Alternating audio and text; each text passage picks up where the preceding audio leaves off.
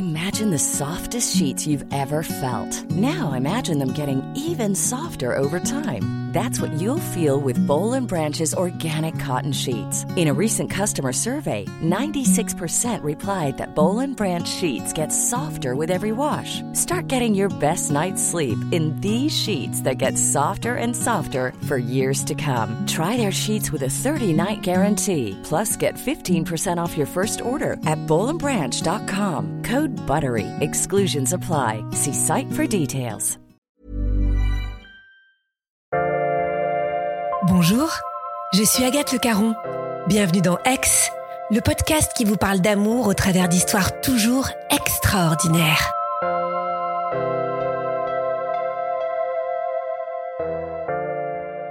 Souvent dans les contes au cinéma, on dit que l'amour, le vrai, perdure au-delà de la mort. Mais ça, c'est pour les films. Sauf que l'amour, parfois, est aussi fort dans la vie que dans les histoires qu'on invente. Et Marjorie l'a vécu, cet amour-là.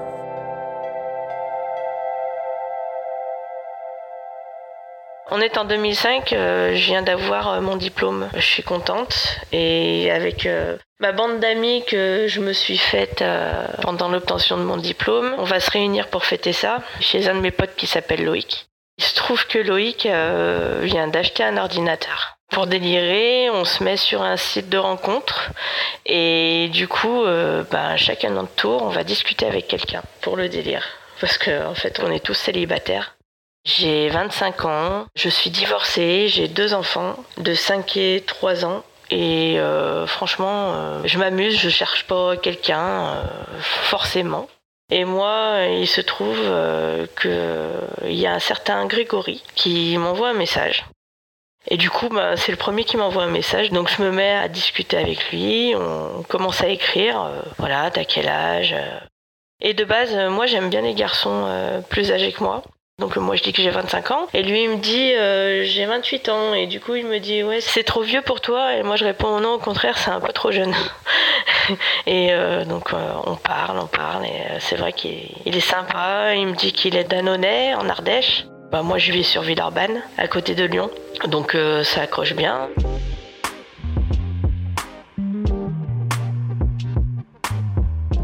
Je repars de chez Loïc et euh, quand je suis chez moi, je continue de lui parler euh, par message. On s'appelle aussi. Il a une jolie voix, j'aime bien sa voix. Et on propose de se rencontrer. Mais par contre, avant, on se dit, allez, euh, pourquoi pas s'envoyer une photo quand même Parce que si on se plaît pas du tout, c'est pas la peine de faire la rencontre. Et du coup, moi, je le trouve super mignon. Euh, bon, il sourit pas sur la photo, mais euh, bon, pour 28 ans, ouais, il est, il est quand même euh, dégarni, quand même pas mal, mais bon, ça, je m'en fous. Il a des lunettes, il a un beau visage. Il se trouve que j'étais avec une copine à ce moment-là, je lui demande de me prendre en photo, je lui envoie la photo. Et donc, on se plaît mutuellement, donc on se donne rendez-vous à Vienne, qui est à mi-chemin entre chez lui et chez moi. Et quand j'arrive, euh, il n'est pas là, donc je me suis dit bon, il a dû partir, il a dû croire que je me foutais de lui. Et en fait non, je le vois arriver. Alors je me rappellerai toute ma vie de ça. Je pense que ça sera gravé dans ma mémoire pour toujours. Je le vois et euh, il a sa chemise à carreaux, son short et là euh, franchement là je le vois et enfin je le trouve beau, enfin je le trouve mais il a l'air timide. Et du coup ben on se voit, on se fait la bise et il me propose un cinéma. Donc je dis oui. Alors euh, apparemment il aime bien les, films d'horreur et tout, des films de zombies parce qu'il me propose euh, d'aller voir un film de zombies. Moi je déteste ça. C'est pas très romantique, mais euh, voilà, il me propose un film de zombies, mais bon, c'est comme ça. Donc du coup, ben, je dis oui. je dis oui pour lui faire plaisir, mais bon, voilà. Donc euh, on va au ciné. Alors moi je, déteste les films d'horreur. En fait, je me cache tout du long et puis je me mets contre lui. Enfin, j'aime bien, je suis un peu attirée quand même par lui. Donc euh, le fait que je me mets contre lui, euh, je pense qu'il comprend qu'il m'attire. Mais lui, il reste raide comme un piquet à regarder son film et tout. Donc voilà, donc bon bah ça y est, la séance elle est finie, donc on sort. Et euh, je me dis, bon, bah, vu qu'il avait aucune réaction quand euh, je me mettais contre lui, je, me dis, bon, bah, je vais partir. Enfin, et en fait, il me dit, euh, tiens, tu, tu, tu veux qu'on boive un verre? Je dis, bah oui, on va boire un verre. Donc on boit un verre. Et ouais, il a l'air toujours un peu coincé. Puis après, ben, on, repart chacun de notre côté, on se fait la bise, voilà. Pas de, il essaye pas rien de m'embrasser. Je pense que je lui ai pas plu. Le lendemain, euh, il m'envoie un message en me disant oui, euh, ça me ferait plaisir qu'on se revoie, mais euh, est-ce que quand on se reverra, est-ce qu'on s'embrasse? En gros, il me demande l'autorisation de m'embrasser. Il n'a pas osé m'embrasser. Du coup, on se revoit et, quand on se revoit, ben, on s'embrasse direct vu qu'il m'a demandé. euh, et euh, bah c'est ouais euh, les papillons dans le ventre. il embrasse trop bien. non non c'est comme si on était fait l'un pour l'autre. Ça glisse, ça, ça coule, ça voilà. Donc on retourne au ciné parce que en fait c'est un fan de cinéma mais fan de cinéma d'horreur, de machin, de zombies. Donc on retourne voir un, un film et là c'est un film de loup-garou. Moi je déteste, mais bon après voilà, euh, pareil. Et puis après, ben, quand on ressort du ciné, euh, on se bécote un peu dans la voiture. Et puis voilà, on repart chacun de notre côté. Et puis on se revoit assez régulièrement. Il est intérimaire, donc il a jamais le même travail. C'est un Tanguy, il vit encore chez sa maman. Il a 28 ans, il vit encore chez sa mère. Il fait souvent la fête les week-ends avec ses potes. Il est pompier euh, volontaire avec son frère. On préfère un Tanguy plutôt qu'un mec euh, voilà, qui est pas stable. Et du coup, ben voilà, il me présente à sa maman. Alors euh, le souci euh, avec sa mère, euh, ça passe pas trop parce que j'ai déjà des enfants. elle le prend un peu mal, voilà, parce qu'elle, elle voudrait bien qu'il y ait des enfants aussi. Donc peut-être qu'elle a peur que vu que moi j'ai déjà des enfants, on n'aura pas d'enfants. Enfin, je sais pas, ça passe pas très bien avec sa mère. J'organise euh, une rencontre euh, avec mes enfants. On va à l'île Barbe. C'est près de Lyon. C'est un endroit super joli. Et en fait, je pense que lui, il est plus stressé que mes enfants déjà. Mes petites, elles ont 5 et 3 ans, donc euh, elles se rendent pas bien compte. Mais euh, lui, il est très stressé. On arrive et ça se passe super bien. On emménage ensemble au mois de février et du coup, bon ben, on fait notre vie. Moi, je travaille au TCL. Je suis conductrice de bus. Lui, donc, il est en intérim, il travaille dans une usine, il est en équipe. Donc, euh, il y a juste quand il est du matin, le lendemain, il dort chez sa maman. Parce que vu qu'il travaille vers chez lui, euh, voilà. Donc, on fait notre petite vie et tout. Et moi, j'ai envie d'un enfant et. euh, et du coup, voilà, il dit bon, on va attendre un peu, mais c'est pareil, on n'a pas trop attendu non plus. J'enlève mon stérilet au mois de juillet 2006 et je tombe enceinte au mois d'août, vu que je suis très fertile. Alors c'est très marrant parce que ce que je fais pour lui annoncer que je suis enceinte, je décide euh, de prendre euh, les petites photos euh, d'écho et d'y mettre sur euh, la table euh, de bureau, comme ça il voit. Il arrive et puis bon bah il s'assoit à la table et en fait euh, il voit pas l'écho et puis avec un geste sans le faire exprès il fait tomber l'écho par terre donc il a même pas vu. Donc je ramasse l'écho, je lui dis mais regarde, je suis enceinte et en fait oh là là il est super content quoi. Il est super content. En fin de grossesse, euh, j'ai une sage-femme qui vient et euh, elle trouve que j'ai de la tension et tout et je suis en train de faire une pré-éclampsie. Elle me dit d'aller à l'hôpital faire des examens et euh, du coup je vais à l'hôpital, j'y reste deux jours et c'est long, je suis dans mon lit d'hôpital et en fait on va me provoquer l'accouchement. Ma fille est prévue pour mi-mai et du coup on est le 25 avril et on me dit que le lendemain on va me provoquer l'accouchement. Alors en fait, il est très présent parce que dès qu'il travaille pas, il vient. Enfin voilà, il- dès qu'il peut, il vient, il reste avec moi. On est fusionnels et on, a besoin tout le temps d'être ensemble en fait. Donc euh, là, ça change pas. Franchement, c'est l'homme idéal euh, pour un accouchement parce qu'il est présent, mais il ne fait rien. Il a tout compris. En fait, il est là et il vient vers moi seulement si je lui demande de venir. Voilà, il a tout compris. Et je pense qu'il est à l'écoute surtout euh, de ce que moi j'ai besoin. C'est un accouchement très long parce qu'ils ont commencé à me provoquer à 9h du matin, le 26 avril. Et notre petite Joy, notre premier enfant à tous les deux, euh, sort sa petite tête euh, à 21h06 exactement. Et là, bon bah, moi je me mets à pleurer. Lui, il est ému aussi. il pleure pas, mais il est vraiment ému. Euh. Puis après, on reste tous les deux euh, en salle d'accouchement, ben, le temps de faire les surveillances et tout. Et c'est vraiment un moment euh, magique, quoi. C'est, on est tous les trois.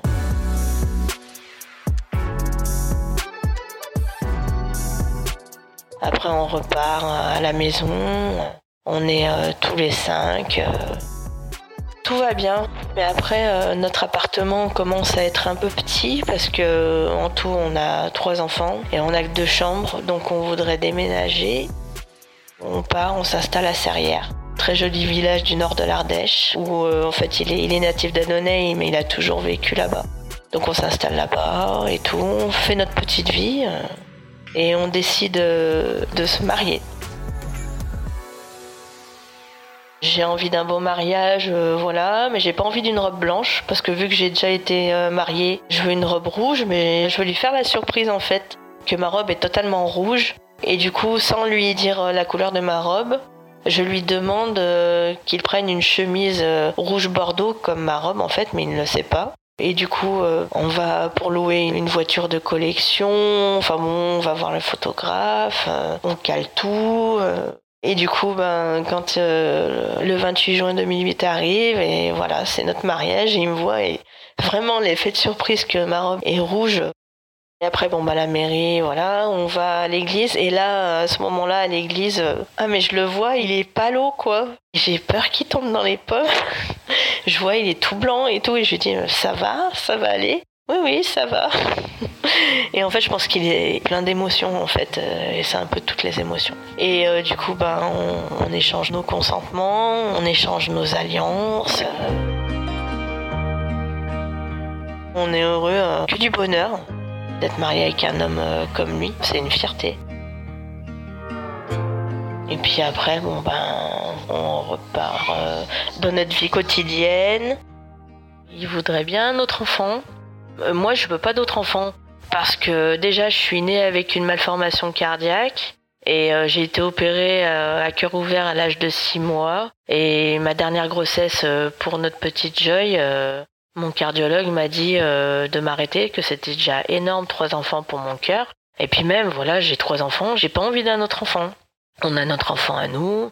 Lui voudrait un autre enfant. Je pense qu'en fait, il veut un garçon. Je suis plus réglée depuis un moment, donc euh, Greg me dit d'aller euh, voir le gynécologue. Je vais voir le gynécologue. Il me dit que je suis sûrement enceinte de plus de trois mois, et là c'est horrible parce que moi je veux pas d'enfant. Donc il me dit de faire une prise de sang. Je fais ma prise de sang dans l'heure et ça confirme que je suis enceinte. Et là, c'est vraiment la catastrophe. Et euh, le lendemain, j'ai un autre rendez-vous euh, avec le gynécologue. On va à ce rendez-vous et il me fait une échographie. Et là, il commence à mettre euh, l'instrument pour l'échographie. Et là, on voit avec Greg un, gros bébé, mais ouais, un gros bébé dans mon ventre. Et on se dit, mais c'est pas possible. Et le gynécologue il dit, oui, c'est la grossesse est très avancée en effet. Du coup, en fait, il s'est révélé que j'étais enceinte de 5 mois.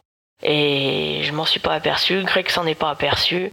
Je suis enceinte de 5 mois, donc je voulais pas d'enfant, mais après je pleure, mais je pleure euh, toutes les larmes de mon corps quand j'apprends que je suis enceinte. Mais après, c'est l'enfant de l'amour, euh, j'aime mon mari, euh, c'est notre enfant, donc je l'accepte.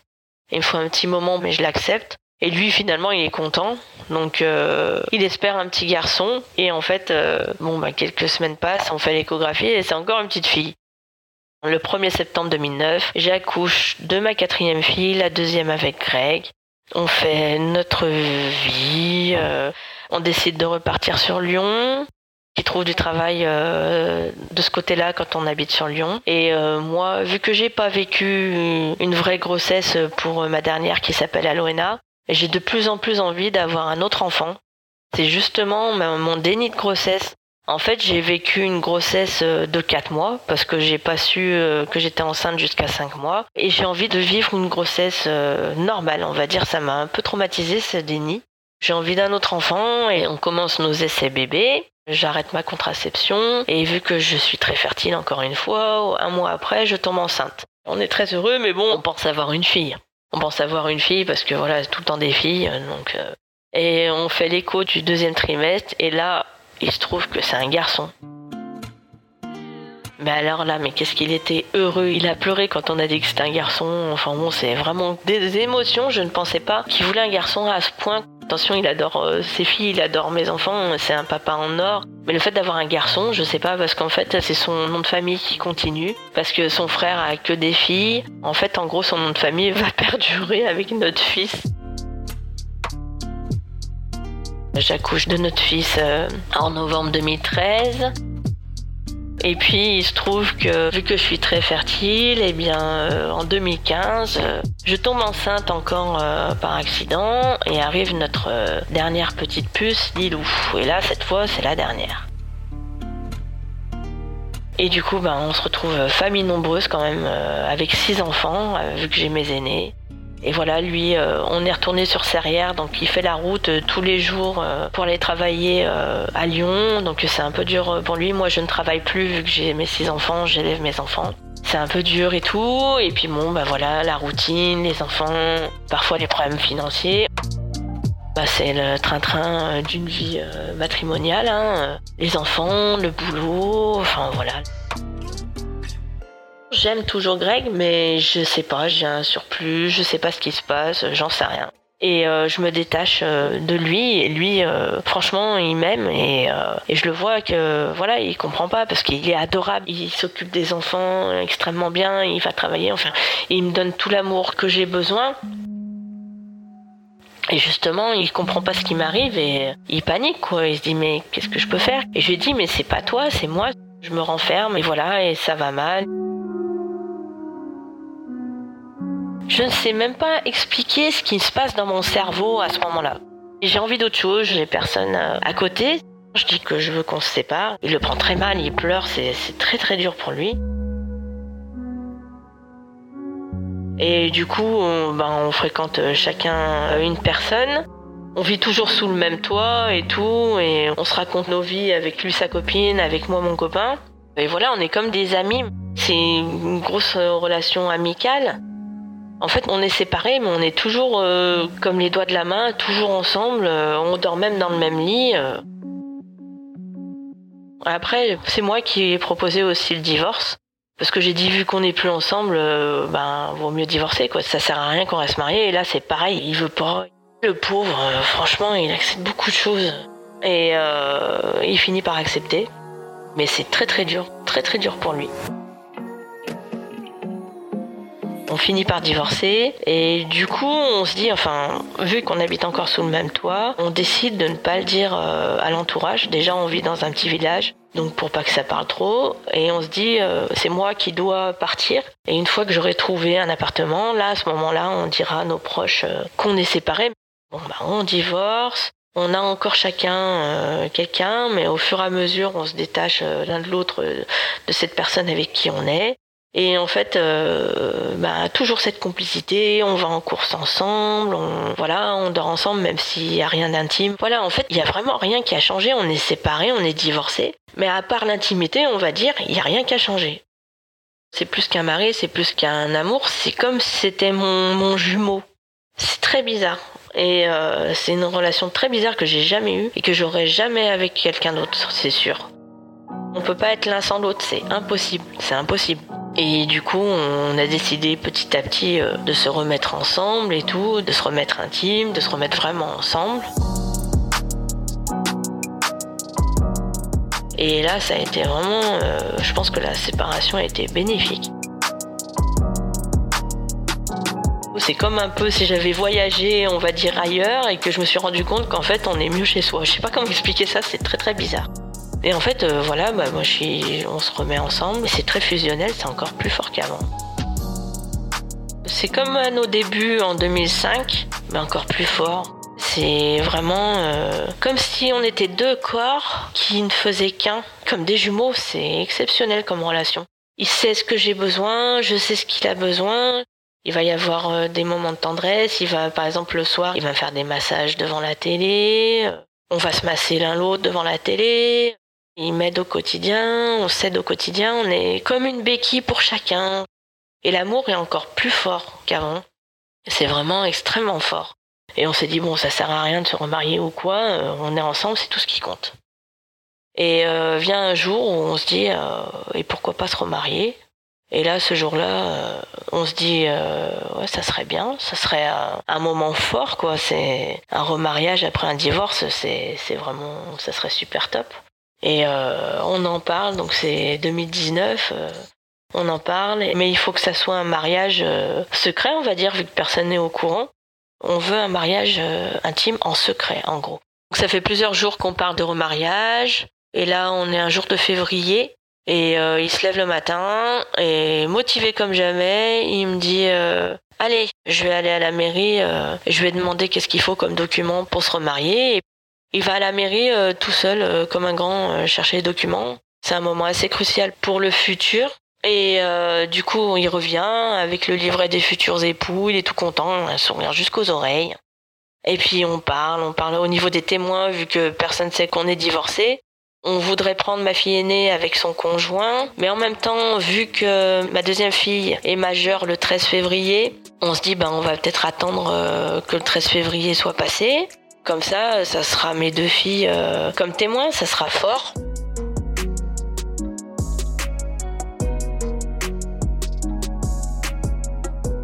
Et après commence tout doucement à arriver euh, l'histoire du Covid.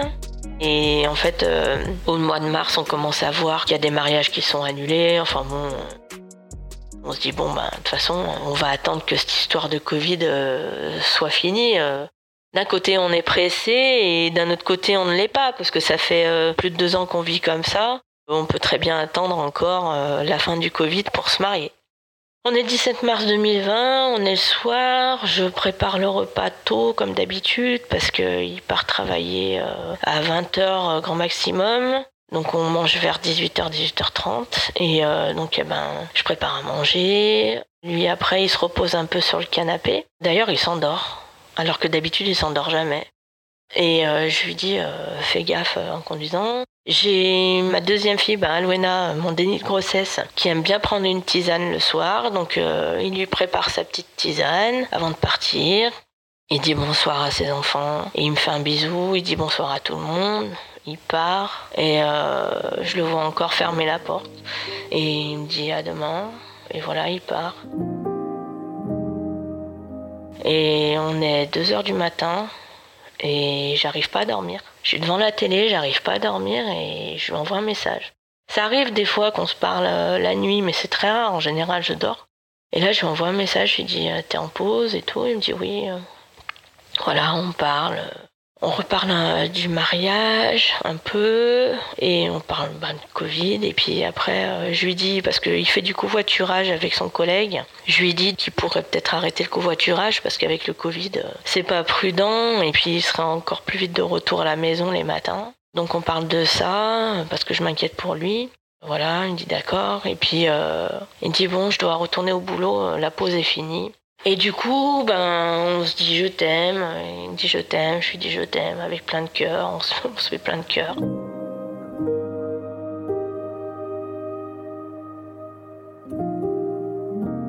En général, il met 40 minutes pour rentrer et en fait, je me réveille à 6 heures du matin et je vois qu'il n'est pas rentré. Et je dis c'est bizarre. Je commence à m'inquiéter tout de suite en fait. Je vais voir si des fois il s'est pas mis sur le canapé. En fait, il est pas là, il est pas arrivé et là, euh, je commence à paniquer. En fait, j'appelle et ça sonne dans le vide. J'appelle je sais pas combien de fois, ça sonne dans le vide et je dis c'est pas normal. Vu qu'il travaille de nuit, je lui ai toujours dit si un jour tu sens que tu t'endors au volant, tu te mets de côté et tu dors, tu me, préviens. Et euh, voilà, il sait que je me fais beaucoup de soucis et, euh, et du coup je me dis c'est pas normal. Il m'a pas prévenu, il répond pas au téléphone.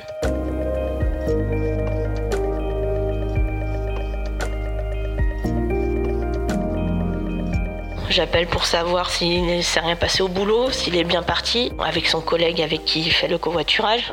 J'appelle la gendarmerie. Il faut dire qu'il travaille sur Lyon, on habite en Ardèche, donc euh, il y a plein d'endroits où il aurait pu avoir un accident. Donc déjà, j'appelle la gendarmerie de Vienne, ils me disent qu'il n'y a rien. J'appelle la gendarmerie de l'Ardèche, ils me disent qu'il n'y a rien. J'appelle euh, les pompiers de l'Ardèche, il n'y a rien. J'appelle les pompiers de l'Isère et là, à ce moment-là, euh, je dis oui, voilà, mon, mon compagnon, il n'est pas rentré. Euh. Et là, euh, par contre, euh, on me dit pas, ouais, il y a rien et tout. on dit, attendez. Et en fait, après, il y a quelqu'un d'autre qui prend le téléphone et qui dit, oui, Il a une 207 rouge. oui, oui. Alors ils me disent, oui, en effet, il, a il y a eu un accident. On vous tient au courant. on vous appelle. Et là, c'est la catastrophe. Entre-temps, les enfants se sont réveillés. On se met tous dans la chambre, en clan, quoi. On se met tous dans la chambre. Et j'attends le coup de fil, j'attends le coup de fil et il n'y a personne qui me rappelle. Je sais que c'est quelque chose de grave. Donc je rappelle, puis oui, je voudrais avoir des nouvelles de l'accident. Oui, oui, ne vous inquiétez pas, on vous rappelle. Et en fait, peut-être cinq minutes après euh, que j'ai raccroché, eh ben, j'ai entendu sonner à la porte et là j'ai compris. J'ai compris tout de suite que c'était très grave et qu'il était sûrement décédé. Et là, j'ouvre la porte et là c'est la catastrophe. On m'annonce qu'il a eu un accident, qu'il est décédé, que c'est pas de sa faute, en gros, que c'est pas lui qui a fait une erreur. Enfin, et là, mais c'est vraiment, je hurle. J'ai un peu des trous noirs, je sais pas trop. Euh.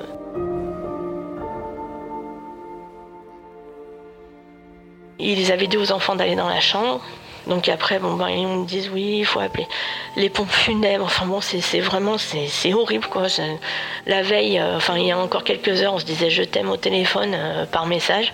Et là, on parle de pompes funèbres, de machin. Et voilà, et après on nous laisse seuls. Parce que bon, bah, ils vont pas rester toute la journée avec nous, hein, c'est leur métier. Il faut que j'aille dans la chambre annoncer à mes enfants qu'ils ont plus de papa. J'appelle tout le monde, personne n'y croit. Et euh, j'appelle ma belle-mère et euh, voilà, enfin c'est. C'est hors du temps. Et du coup, en fait, c'est ma belle-mère qui s'occupe euh, au niveau des, pompes funèbres de faire rapatrier le corps et tout. Et là, en fait, vu que c'est elle qui s'occupe et tout, et il y a le, certificat de décès, bah, c'est le, le, lendemain ou sur le lendemain, et ben, elle m'appelle, elle me dit euh, Mais Marjorie, il y a une erreur. Euh, euh, sur le certificat de décès, c'est marqué que vous êtes divorcée, il y a une erreur. Et en fait, je commence à lui expliquer et, là, en fait, voilà, c'est déjà je m'entendais pas trop avec elle. Et là, le fait que tout le monde découvre en gros qu'on était divorcés, ça a été non seulement bon bah le décès et tout. J'avais l'impression d'être une moins que rien. Enfin bon, par rapport à, à ma belle famille, attention. Hein. J'ai dit, euh, écoutez, oui, on a eu une période où on s'est séparés, mais en fait, on s'aimait euh, et on s'était remis, on, c'était encore plus fort qu'avant, on allait se remarier et tout, mais bon, voilà, c'était très dur ça aussi à gérer.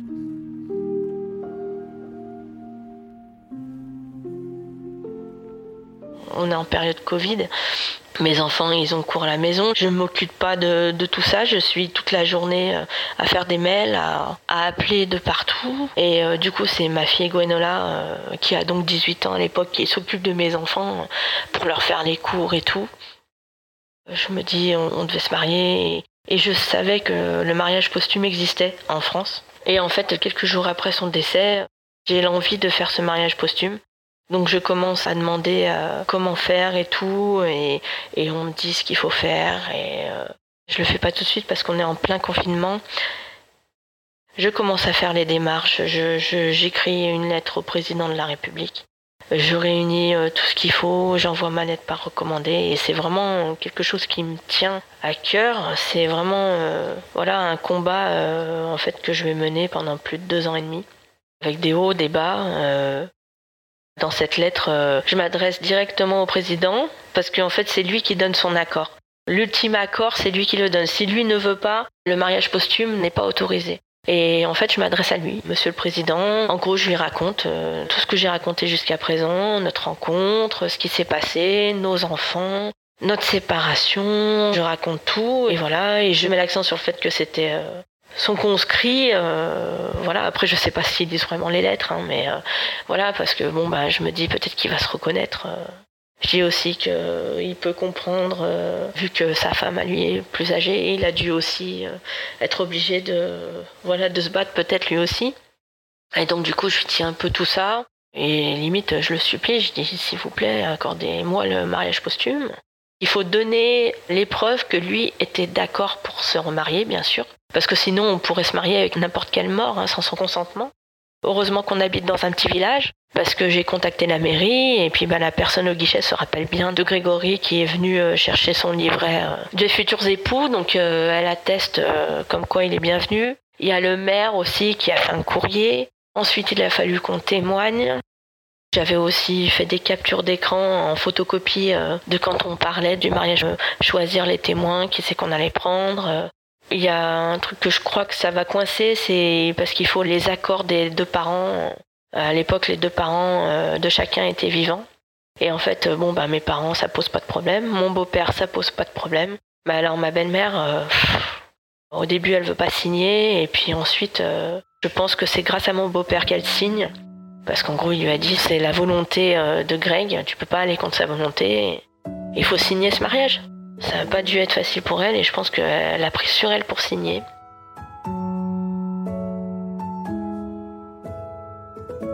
Sachant que j'ai fait ma demande au mois de mai 2020.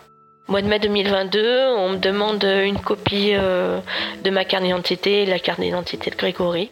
Je le fais. J'appelle le tribunal en demandant s'ils avaient bien reçu. Ils me disent oui, mais après c'est plus notre ressort parce que nous en fait on est juste un tremplin.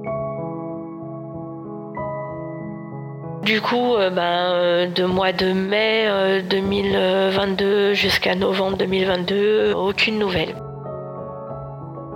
Il y a un jour 2022 euh, où je rentre chez moi et en fait euh, ma fille avait euh, réceptionnaire recommandé à ma place et elle me dit regarde il y a une lettre pour toi et je vois l'enveloppe ministère de la justice et je sais que c'est par rapport au mariage posthume et là je l'ouvre vraiment peur et là je regarde et, et c'est marqué l'accord du président pour le mariage posthume et là mais c'est vraiment une joie. D'un côté, c'est une joie et en même temps, j'aurais tellement voulu que Greg soit là. Donc, c'est un mélange de tous les sentiments possibles. Et là, j'ai tellement attendu que je vais à la mairie directement et je dis voilà, moi, je veux une date. Je veux me marier le plus rapidement possible. On est fin novembre et euh, on est obligé de respecter les 10 jours euh, pour publier les bancs là. Donc, on regarde euh, la date du 8 décembre. Et je dis bah oui, bah, la date du 8 décembre c'est parfait. En plus, le 8 décembre, c'est une fête lyonnaise. c'est la fête des Lumières pour moi, c'est pas la cérémonie qui est importante, en fait, c'est le fait de se marier. Donc j'aurais pu me mettre en robe, bouquet, alliance, mais j'ai pas fait. On fait ça en intimité, comme Greg l'aurait voulu. Je suis juste avec mes enfants. Et voilà, on, est dans le bureau euh, de Madame le maire. Et euh, ça va très vite parce qu'il n'y a pas de consentement. Elle lit un texte comme quoi il y a accord du président pour se marier. Donc là, elle nous dit qu'on est mariés. C'était euh, très fort parce que c'est le mariage que j'imaginais, mais il n'est pas là. Donc euh, d'un côté, je suis tellement heureuse parce que j'ai attendu des années, et d'un autre côté, je suis euh, extrêmement, extrêmement triste. Enfin bon, c'est voilà, c'est un mélange de sentiments. Ah, ça y est, je suis mariée, j'ai réussi. Enfin, c'est comme dans un rêve. C'est un symbole fort. C'est un combat que j'ai mené. Il a été là tout le long, près de moi. Même dans les moments où j'avais pas de nouvelles et tout, je sentais au fond de moi que ça allait aboutir. Je ne peux pas expliquer ça. Pour moi, c'est une preuve d'amour. Et puis, il voulait tellement ce mariage. Euh, voilà, tu vois, on est mariés. Quelques semaines après, j'ai reçu une livret de famille. Et c'est de nouveau marqué euh, mari, femme, enfin bon, euh, voilà. Je sais pas comment expliquer. C'est comme si je pouvais, on va dire, essayer de passer à autre chose. Je dis bien essayer. Parce que c'est super dur. Et donc, on va dire c'est un point et en même temps c'est un commencement pour autre chose. J'ai gagné mon combat, notre combat, parce que je pense qu'il était derrière moi.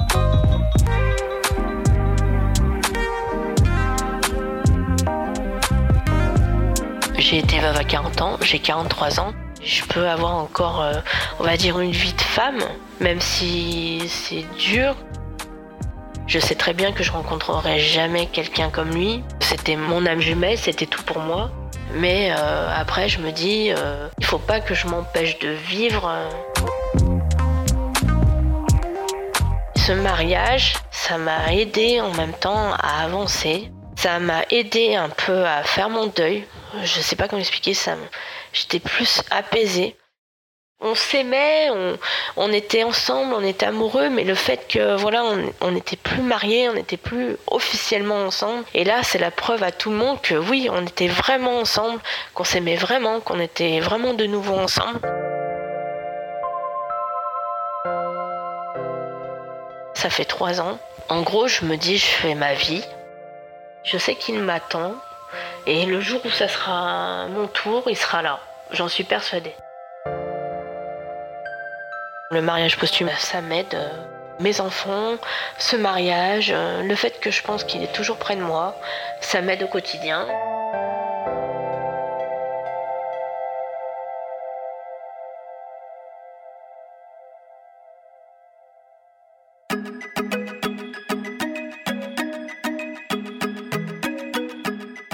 Bon, si vous avez aimé Ex, c'est que vous aimez les histoires intenses alors je vous invite à découvrir notre tout nouveau podcast qui s'appelle Les Rescapés. En attendant, merci à Clémentine Delagrange d'avoir réalisé cet épisode et à Stéphane Bidard de l'avoir monté et mis en musique.